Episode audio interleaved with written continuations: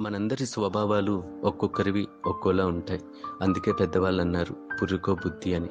ఇక్కడ బుద్ధి అంటే స్వభావం. ఈ స్వభావమే మన వ్యక్తిత్వాన్ని మన గుణాన్ని మన ఆలోచన విధానాన్ని ఎదుటివారికి పరిచయం చేస్తుంది. అందుకే మనలో ఈ స్వభావం పాత్ర చాలా కీలకం. ఎంత కీలకం అంటే మన బంధాలను పెంచాలన్నా క్షణకాలంలో తుంచాలన్నా దీనికే సాధ్యమవుతుంది మరి.